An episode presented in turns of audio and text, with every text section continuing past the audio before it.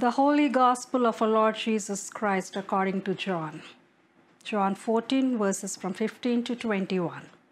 Jesus said, If you love me, you will keep my commandments, and I will ask the Father, and he will give you another advocate to be with you forever. This is the Spirit of truth, whom the world cannot receive, because it neither sees him nor knows him. You know him because he abides with you, and he will abide in you. I will not leave you orphaned. I am coming to you. In a little while, the world will no longer see me, but you will see me. Because I live, you also will live. On that day, you will know that I am in my Father, and you in me, and I in you. They who have they who have my commandments and keep them are those who love me, and those who love me will be loved by the Father, and I will love them and reveal myself to them. The Gospel of the Lord. Praise to you, Lord Christ. Today we are coming close to the Easter season. Next Thursday is Ascension Day that we celebrate the departure of the Lord. And May 31st, we celebrate the Feast of Pentecost. So, with today reading as a series we've been doing from John's Gospel, which comes to a close to Easter season. The reading today is from Gospel according to John chapter 14, verses 15 to 21, which is actually a continuation. It is like picking from what we left from last Sunday's passage.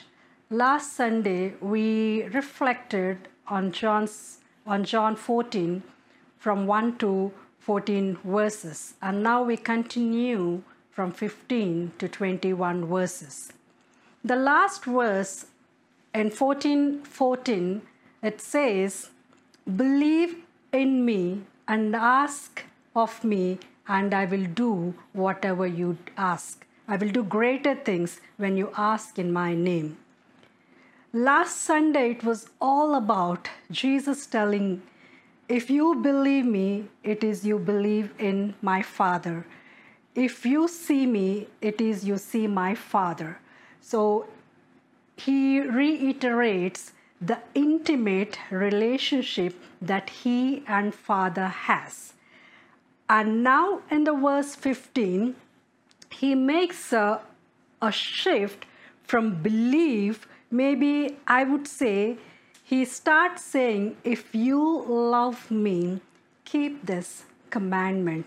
If you love me, keep this commandment. So 14 is 14 14 is like believe, which John ties it so closely. If you believe, you're also supposed to love Jesus Christ, and it comes as a commandment one might wonder because in Matthew gospel if you see commandment if you love is to go extra mile or maybe it is like give to Caesar what belongs to Caesar or maybe show your other cheek if someone slaps you.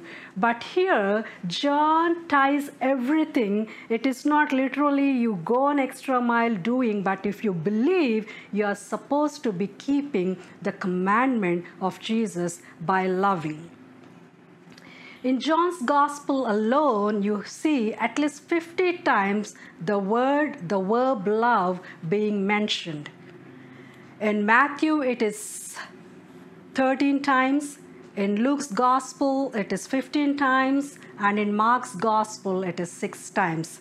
The whole jo- Johannine Gospel, you have this the verb love interchangeably, invariably used as agape and as phileo. Agape is divine love, and phileo is a friendly love. So, this we see in many uh, scripture readings in John's Gospel how Jesus makes a shift, like saying, I'm like divine love and then coming down and saying like if you love me you love one another so that people who see you know that you belong to me that you are my disciples.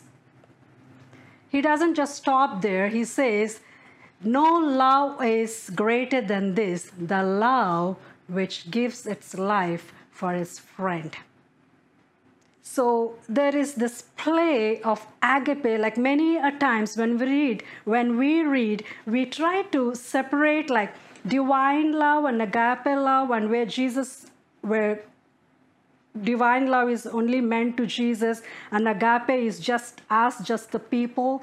But here we see John making a radical move where he sees where he's showing us Jesus is switching like getting into that form of also being one with the disciples and showing that friendly love. For John, love is a realized eschatology, not something you see after in eternity, but which is realized right here and right now.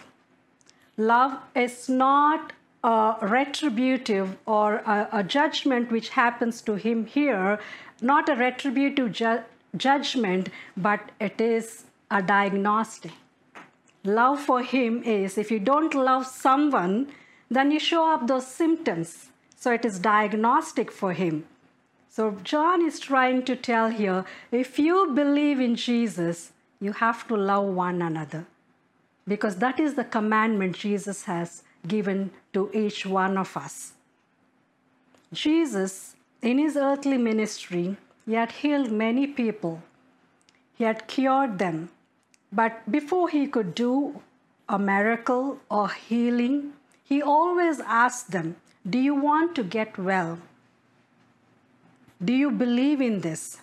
It is not that Jesus doesn't know the answers, but he was making sure that they have that clarity and that clear vision so that when they get healed and cured, they move forward experiencing this divine love, this agape love in them to glorify with that love and hope in Jesus. So love is love becomes central for Johannine gospel. God so loved the world that he gave his only begotten Son. Whoever, be, whoever believes in him shall not perish but have an eternal life. So, believe is connected to love. If you believe God, default, it happens invariably, you will begin to love. The question we have to ask at the end of every day or the end of or every moment is Did I love today or did I not love? Did I love or did I not love? Even when you had the opportunities, when you have those moments to love, did you give that love or did you just keep that love to yourself? There's another factor which John brings in in this verses saying, even if I leave you, the Father is going to send an, another advocate to you. We all know yesterday, uh, last Sunday, I gave a very uh, brief introduction about the farewell discourses. Chapter 13 to 17 chapters in John's Gospel or the farewell discourses. Jesus is training, teaching, equipping his disciples to be strong in his absence and preparing and telling, telling them that he's going to his father's place to prepare more places for us, that he comes and takes us with him. So now Jesus is saying again in this farewell discourse that he, the Father, is going to send an advocate to them. The Greek word pneumatology is, is a big word which the whole of New Testament actually revolves in it as a big moment. But Jesus employs a very pretty simple word here is parakletos. Parakletos. When it comes to Gospels, Matthew and Luke, Holy Spirit is already there. The Holy Spirit descends as a dove on Jesus Christ during his time of baptism. But for John, the advocate comes, the Holy Spirit can come only when Jesus Christ departs from this world. Because both Jesus and the Parakletos, that is the Holy Spirit, have the revelatory nature. So the, it, it becomes redundant, it becomes unnecessary, both of them doing the same function. So when Jesus, that is, that is how John sees the Holy Spirit coming here happens only when Jesus leaves this world. So Jesus is promising his disciples that when he leaves, the Holy Spirit will come and abide in them.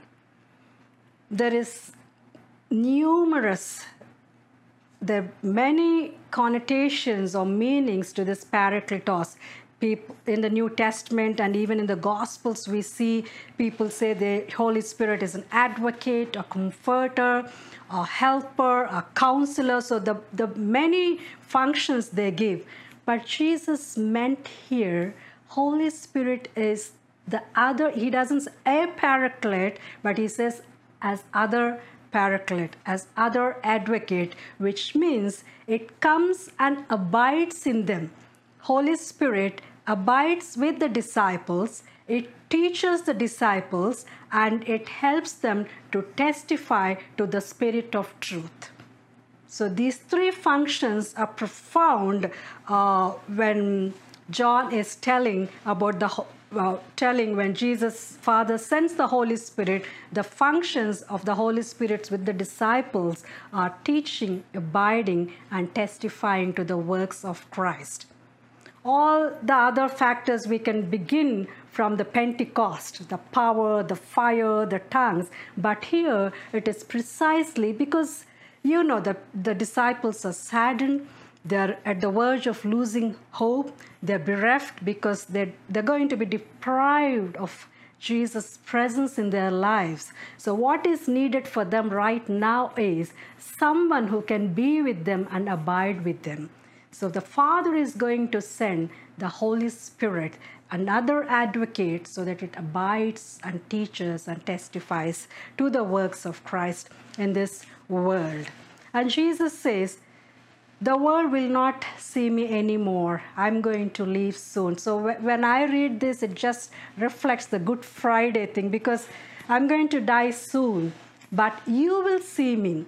You will see me. So when he says, You will see me, this is Easter season. And we know whoever had the spiritual eye, whoever had the thirst to see Jesus, all the disciples were able to see. And he had appeared to many people in many places. So the Easter season is like, you will see me.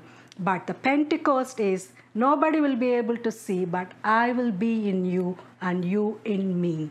That is the promises Jesus is giving to his disciples. Even if I'm gone, I will be with you. There is this American American uh, poet, Margaret Fishback. She's very popular uh, for the beautiful poem she has composed the footprints. All of most of us, I remember, we have it on our calendars or wall hangings or as a poem, uh, and we're very familiar with that footprints uh, poem because we can visualize it. She says when she was losing direction, when she was at the crossroads, when she was really lost and um, hoping, uh, looking for spiritual direction, that was the time when she came up with this um, poem. She saw a flash in the sky where she was able to see scenes of her life just being played. So, when she was seeing the scenes of her life there, at one time she was just seeing and, similarly she was seeing the footprints. She could see that she was there and jesus the lord was there. Like she could see the two footprints. But as she was seeing the scenes and seeing the footprints at one point of time there was only one footprint. And she realized at the time that when she was like not doing really pretty bad in her life as she has lost hope and she was like battling uh, the loneliness and things that has actually made her to drown in her life so that was the footprint footprints, when she saw the scenes, she could relate to that. And she asks the Jesus, saying, Lord, where were you when I was facing this kind of suffering, trials, tribulations in my life? Where were you? You promised me if I follow you, if I love and obey you, you will be with me. And Jesus says, my child, my daughter, when you were suffering, when you were going through all that, I was right there. I was with you. There was never a moment that I left you. And the footprints you see there are mine. When you are going through all this, I carried you. I carried you. What an amazing promise we see here from this poem and in, even in this narrative from John's Gospel. That Jesus is not just leaving them, I like that word which says, I'm not going to leave you orphaned. It is not fatherless or parentless. Orphaned is a situation where you think that like nobody is there for you. That bereft, that like loss, so I'm not going to leave you like that. I'm going to send someone that is the other advocate who is going to abide with you and be with you. So let us be, let us once again, like seeing through this narrative, believe and begin to love because it says, if you believe and love, I'm there. If we begin to do that, I think Jesus is always with us and He will move, take us forward as He's taking the disciples uh, to, to once again experience the glory and joy of being with the Savior. May God bless these words, Father, Son, and the Holy Spirit. Amen.